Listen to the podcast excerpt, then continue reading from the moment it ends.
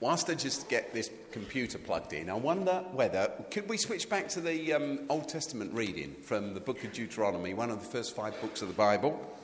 And if we can switch back across to that. See, so, let's see. Yeah. So, there it is from the NIV, and it calls harvest, then celebrate the Festival of Weeks, which in... The version I've got here, it says, then celebrate their festival of harvest. So the festival of weeks and the festival of harvest were exactly the same thing. So I'd like you can talk to someone about this or just do this on your own. From that definition of harvest, why haven't we got any cans of beans here? Do you know, so normally when you go to a harvest Sunday, don't you, you have loads of cans of beans, a few cauliflowers, you know, kind of that kind of lined up, but canned tomatoes, all of that kind of stuff, and a radish or two. So why are we celebrating harvest with a blank front and no cans of beans? Think about it, talk to someone about it, while I plug all this in. Right. Okay, anybody got any idea why we've got no fruit and veg? And we've still called it our Harvest Sunday. Anybody got a bold idea? Because we forgot to announce it last week. Any improvement on that? Yeah, so here's the thing. Let me read to you again Deuteronomy 16 from here. It simply says this. This is God, Yahweh, speaking to his people. He says this, count off 7 weeks from when you first begin to cut the grain at harvest time. Then celebrate the Feast of Harvest, or weeks, because it was 7 weeks after they first cut the grain. That's why it became known as the Festival of Weeks, Harvest, to honour the Lord God.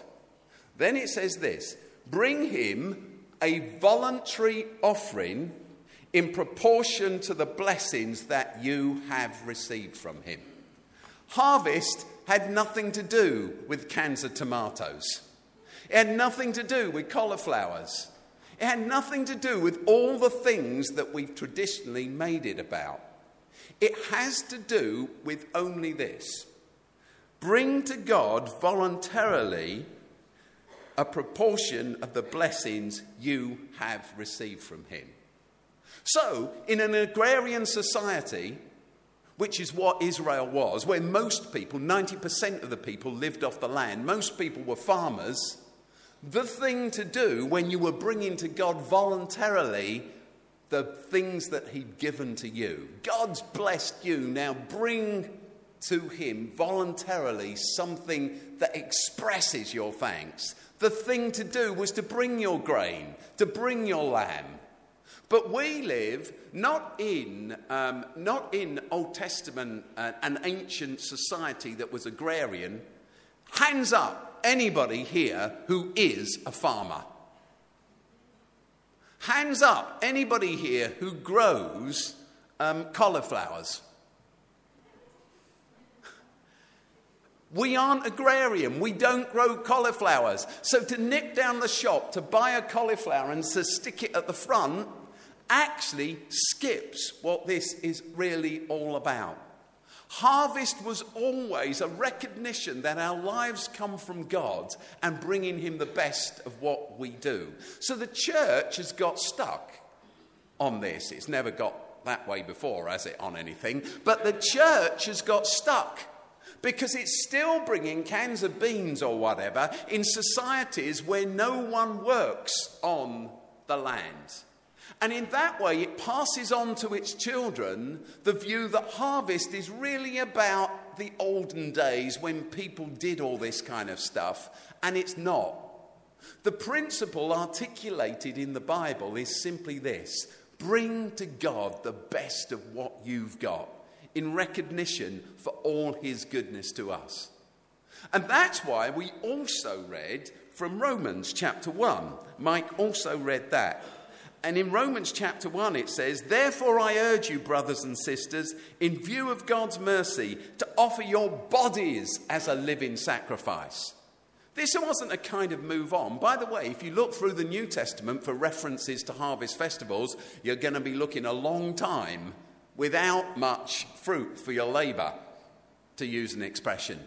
And the reason is, harvest is set in the agrarian society that Israel lived in Old Testament times when Deuteronomy was written. When the New Testament gets written, when Paul writes, he's writing to cities. Already society is changing.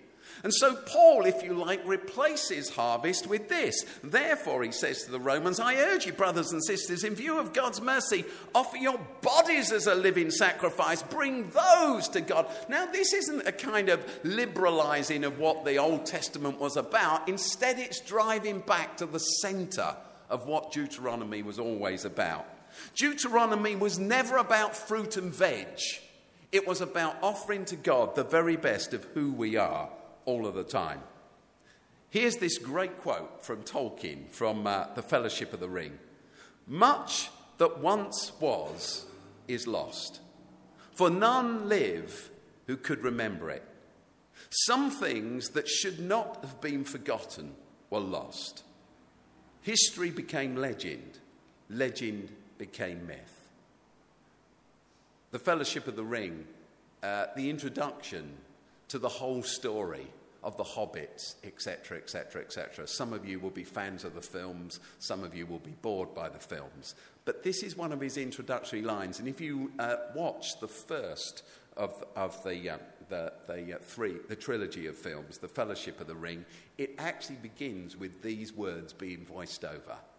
"Much that once was is lost, for none live who can remember it. Some things that should have not been lost and not have been forgotten were lost. History became legend, legend became myth." And so you see, as time passes, truth is lost. And as truth is lost, all we're left with is tradition. Jesus, of course, always came to break through tradition. He came to defy tradition and move us on. But the church has often been addicted, along with the rest of humanity, to deifying tradition. We've always had chairs here. The pulpit's always stood here. The piano's always been there. What do you mean you want the piano over there? What do you mean you want a guitar? Drums! Some of you would have lived through all of those things. But what is it today that we've deified in our tradition? When the man we follow always comes to defy tradition and move us back to the truths that are so easily forgotten. We are looking at these 5 principles through these 5 weeks.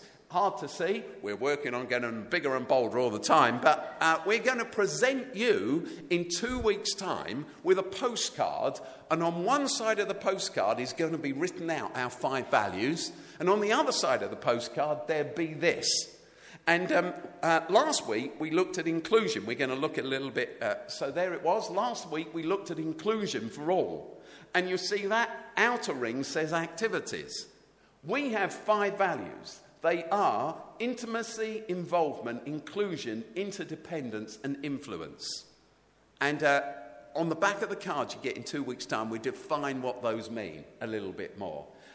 Intimacy with God, involvement in society, inclusion of all, interdependence with each other, and influence through service. Not seeking power, but seeking to influence.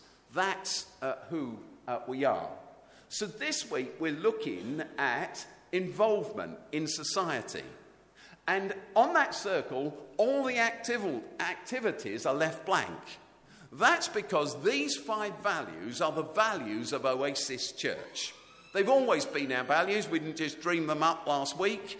Those of you who've been part of the church for very long will know that we've always talked about our 5 eyes. And every now and then we look at our 5 eyes again explicitly, but implicitly they're always driving everything we do. And last week, Nath led us as we talked about intimacy with God. This week we talk about involvement. But it's not that intimacy, you see, is a thing on itself, and now we're doing involvement, and next week we'll look at interdependence, and the week after we'll look at inclusion, etc. It's that they're part of a whole together. Intimacy without involvement, as I'm going to explain briefly, I hope, this morning, will always leave us bankrupt, crippled. It's like trying to walk on one leg. It's trying to see with one eye. You will always be off balance unless our intimacy with God is matched by our involvement in society and these other characteristics that spring out of following Christ. But why is the activity bit left blank? The activity is left blank because if these are our values and we're committed to them, the bit that each one of us has to do is work out what our activities are.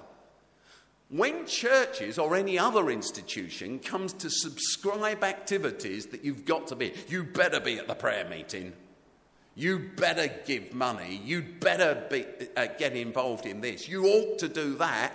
What we do, and human beings do this, not just churches, we over-regulate and we make rules and then people feel bound by the rules. But what Old and New Testament are saying is this isn't about rules, this is about some values at the core of who you are. And your task, my task, is to find ways of living out those activities, which is why we're going to give you the postcard with the activities bit blank. For you to work out how, if these values matter to you, how do you live those out? How do I live them out in my life? Because if my life doesn't look like those values, then I haven't got those values. Or I should scrap those values and get some that look like my life. But if those values matter to me, then I've got to build some kind of activities into my life that reflect what I say I believe at core, or else I'm bankrupt. Does that make sense to everyone? So, on the front of the news sheet, our news sheet, you would have read that this week, I've just come from there this morning, we've actually opened a crisis refugee centre. And you ought to know that that springs out of our values. Owen talked to us about Harvest for Hope. Because of Harvest for Hope, remember last year when we got all those clothes and things together and we put them in the shipping containers and then we got them delivered to Greece to a warehouse for refugee camps around Greece. Remember doing that? Loads of you got involved. Because of that, we then got into conversations. And one of the conversations we got into was with the Home Office. And because of the work of Owen, who's just spoken to us, and Jess, and the rest of that little Harvest for Hope team, and the conversation with other churches in the area, we decided that this year, instead of sending goods to Athens, which is where they went to be dispensed, we would actually think about refugees as they arrive in this country. Our government has pledged that between now and 2020... we will take 20,000 refugees into this country and 300 unsupported children, unaccompanied children, children that are on their own, children that no one cares about, children that we've left in mud and squalor in Calais for a year, children that we've left in a field, like some of you have been to Greenbelt for a weekend and it's rained on you and you can't wait to get home. Well, they've been in this for 15 months and nobody has actually given a monkey's, not a monkey's. So that's our task, that's our job. So what happened from there, we began planning, as you know, how we are going to, in the new year, build, open, house, buy a house or more to house a Syrian family or more. So that's our goal. So when you run your supper party and you charge all your friends to get in, by the way, on harvestforhope.org, you can read about how to do that. And the supper party is a great idea, as Owen's just said to you. But actually, we can just give money, you know. We can fundraise in any way we like. I mean, you can run, walk, skip, jump, do whatever you like to some cash. Because as Owen said, we need £9,000 to kit out one house. That's a coffee table, telly, carpets, curtains, bedding, etc., kitchen stuff. And we need your talents. Leanne's husband, Paul, is a landscape gardener, and he's pledged that he's going to landscape the garden. That's a fantastic thing. You might know a plumber or, whatever. So that's what we're doing, and that's where we're headed, and that's really important. And we're going to house this family for at least 5 years. And if you want to loan money into the system, because we're going to buy the house by loaning money from you guys, and you put your money in for 5 years, and we buy the house, let me say, we offer probably slightly better terms than Barclays or NatWest or anyone else at the moment who are not offering you anything, actually. So why not invest your money in this? You might get no interest back after 5 years, but at least you would have socially invested in changing someone's lives and bringing them hope. So that's what we're doing. But the funny thing is that engaged us in a conversation with the Home Office, in fact, a very long, extended conversation lasting about 6 or 7 or 8 months thus far. And we've been talking to the resettlement team, all of us that have been involved, Owen and the others, we've been talking to the resettlement team. And then last Friday, I was speaking at something in Sweden, actually, as it happened, because I was speaking to Swedish church leaders who have already taken 156,000 refugees in one go. And I was talking to a bunch of church leaders, about 100, right across the spectrum, Methodists to Pentecostals, not trying to put them on opposite ends of the spectrum, Catholics, all the rest, about how we do joined-up community engagement. And whilst I was talking to them, I got a call from the Home Office. And it was late Friday afternoon, and I agreed to speak to the Home Office on Monday. They said they needed our help. And on Monday afternoon, I got to speak to them, and they said, could we take on some kids from Calais? And they said, can you open a hostel on Friday? It was Monday afternoon. Can you open a hostel on Friday by noon, they said. I said, how many kids have come in? They said, we don't know. I said, what are their nationalities? I said, because they could be from Afghanistan, Iraq, Syria, any of those war-torn countries. Which languages do they speak? Are they literate? Do they have SEN, educational needs? Do they have any physical needs? Do they have any psychological needs? Are they boys or girls? What age are they? I asked all those questions, and the person on the other end at the Home Office said, don't know. I don't know. She said, I don't know any of the answers to any of those questions. It's just someone needs to house them. Will you? So I said, yes. There you are. But I said yes, not knowing how.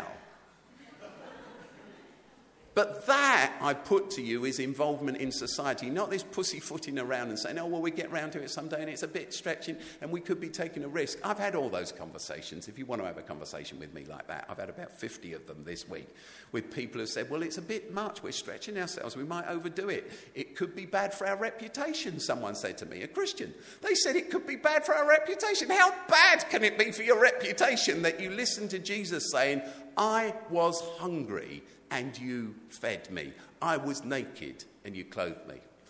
Anyway, so it happens with the help of a whole... We decided that the whole of Oasis need to take this on because we've got to keep focused on Harvest for Hope. This is emergency accommodation. Kids arrive and they're going to spend a few weeks with us, sometimes just a few days. We're sorting out their lives, helping them, sorting out their health care, etc., and then they will go to be fostered or whatever's going to happen. So we think that we keep this hostel open for at least 6 weeks, probably up to Christmas. Who knows what will happen? But Harvest for Hope, in this community, we are building long-term care for 5 years or more, and we're going to integrate people and demonstrate love to them. That's our goal. So I don't care whether you crawl it instead of walk it, but raise some money somehow so we can do this. Let's put our money where we were just singing about. let us go. Keep us from just singing. Do you remember singing that? Keep us just from... I always think that's ironic. You know, we all kind of sing, keep us just from singing. And God going, well, shut up then and go and do something. But it's a great song, isn't it? Because it reminds us that we are to be involved. So that's what's happened. But the point is, had you not given to Harvest for Hope last year, had you not given and had you not stood out there and had we not sorted out all those goods in those shipping containers across from the farm, had we not done all that, had we not worked with Starbucks, had we not sent that stuff there, if we'd have listened to all the people who said, well, you can't do this and you can't do that, and you certainly can't work with Starbucks and you can't do that, you know, had we not done all of that, actually what would have happened is this. We wouldn't have had the phone call because we wouldn't have actually been trusted because this whole planet is filled with people who blab and who are really concerned about all sorts of things as long as it don't keep them up at night. Do you see? So... our value is involvement in society. So what's happened is this thing has got open. It's in the East End. It's not in the East End. It's in East London. It's a safe house. It's a secret address. We house 20 young people. We got the whole thing going, sorted it out through the week.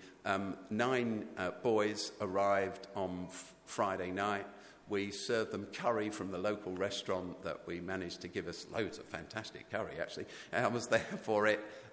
They stunk to high heaven. We got this huge lounge. It's a well-equipped centre we got hold of. Huge lounge, and it smelled like none of them, they told us, that mostly Arabic speaking, none of them had had a shower for 3 weeks. They'd been awake for 36 hours. They'd been treated cruelly and oppressively and, I suppose, just... bureaucratically by all the people that had brought them here. We've used volunteers. Di, who's the principal of Johanna, she stepped in and she did the first shift. We got 3 shifts. You've got to be DBS to be able to be in charge. But you know, Bashar...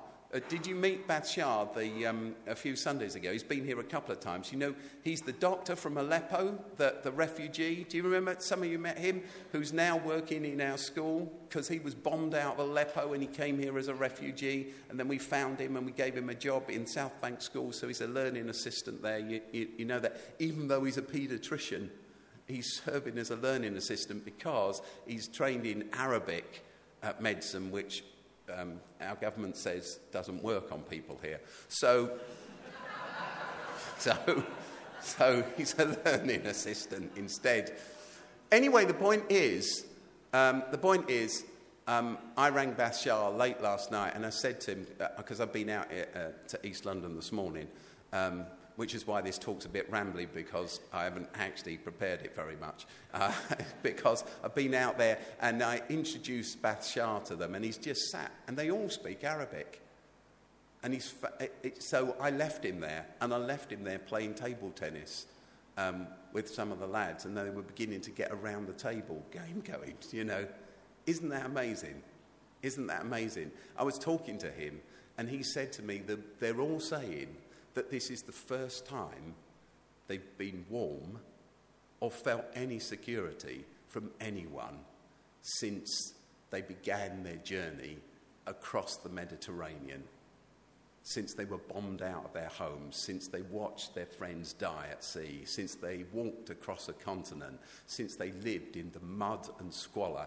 Some of them have got trench foot, because you get trench foot if you live in mud. So that's wonderful, isn't it?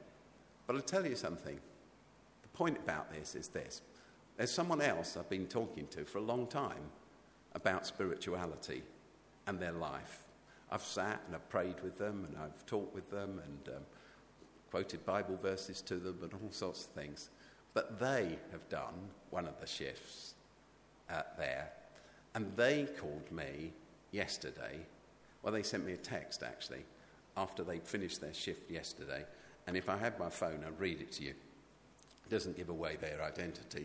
But the message simply says this. Steve, I've been talking to you for a long time, but I've just spent 12 hours there yesterday with these young people. This person said to me, I feel spiritually alive. I feel like all that reflective stuff that we've done like pales into insignificance with what I've discovered about me and God as I've sat with these boys. Intimacy with God and involvement, they sit together. They're important together. There's a dualism that's driven intimacy and involvement apart. Here's a great quote from a guy called Andrew Walker. He's a theologian. He says, there is nothing more pathetic in religious life than witnessing the noisy and frenzied rattling of spiritual sabres that have long ceased to carry a cutting edge. The only spiritual reality we are called to is down on earth. Spirituality that is divorced from engagement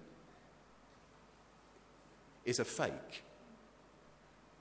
There is no divorce between the inner and the outer. My inner journey and my outer journey are linked together. They are not separate from one another. My engagement in society, unless it's fueled by my relationship with God, will be hard and barren.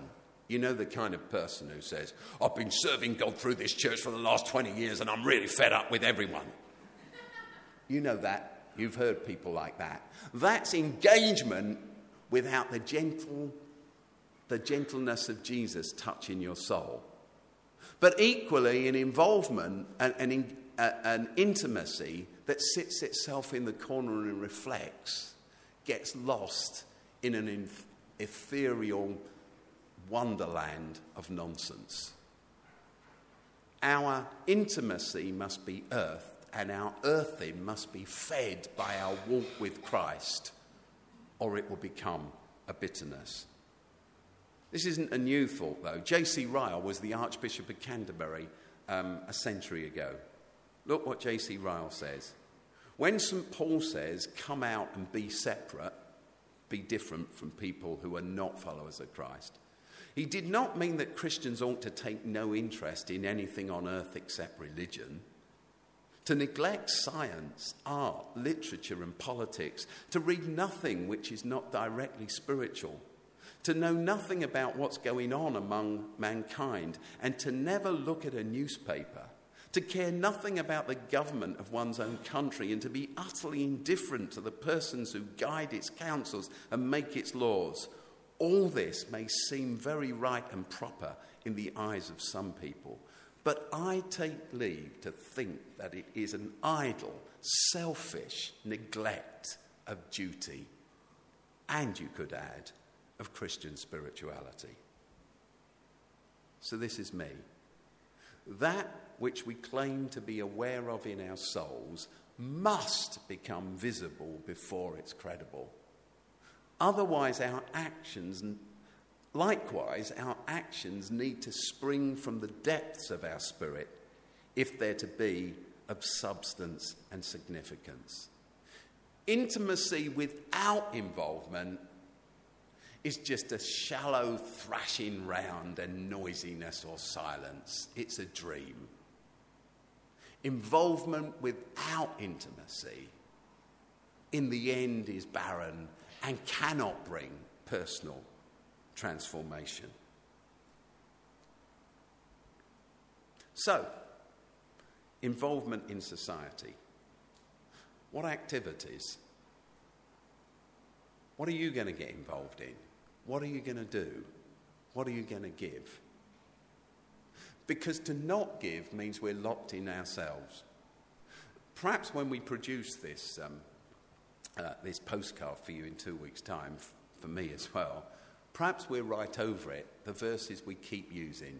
Jerry referred to these last week. Nathan referred to them. You would have heard me refer to them a lot. Jesus said, there are two great principles. Love the Lord your God with all your heart and soul and mind, and love your neighbour as yourself. On these two great principles hangs everything else. Everything else is just commentary on this, how to do it. Love God and love your neighbour. The two things fit together and always must. What activities do you engage with through a week that leave you space to listen to God? What activities do you engage with through the week that leave you space to get involved and earthed? And even in saying it like that, I kind of pull them apart. There are people who will tell you that the only way to find intimacy is to sit in a quiet corner and reflect. Actually, you can find intimacy through your involvement. It's in the middle of the service and the agony and the sweat and the tiredness that you find that intimacy. It's not I do this, then I do that.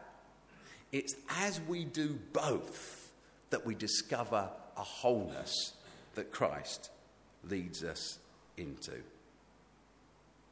There was years ago I went to America when I was younger, and there was a Bible college that I didn't go to. It's in Texas, this Bible college. I hope they've taken this down. And what happened used to happen in America, it still does sometimes, is that Christian parents send their Christian kids to a Christian college because they are afraid they might get contaminated if they hang around with the wrong type of people. You know that thing?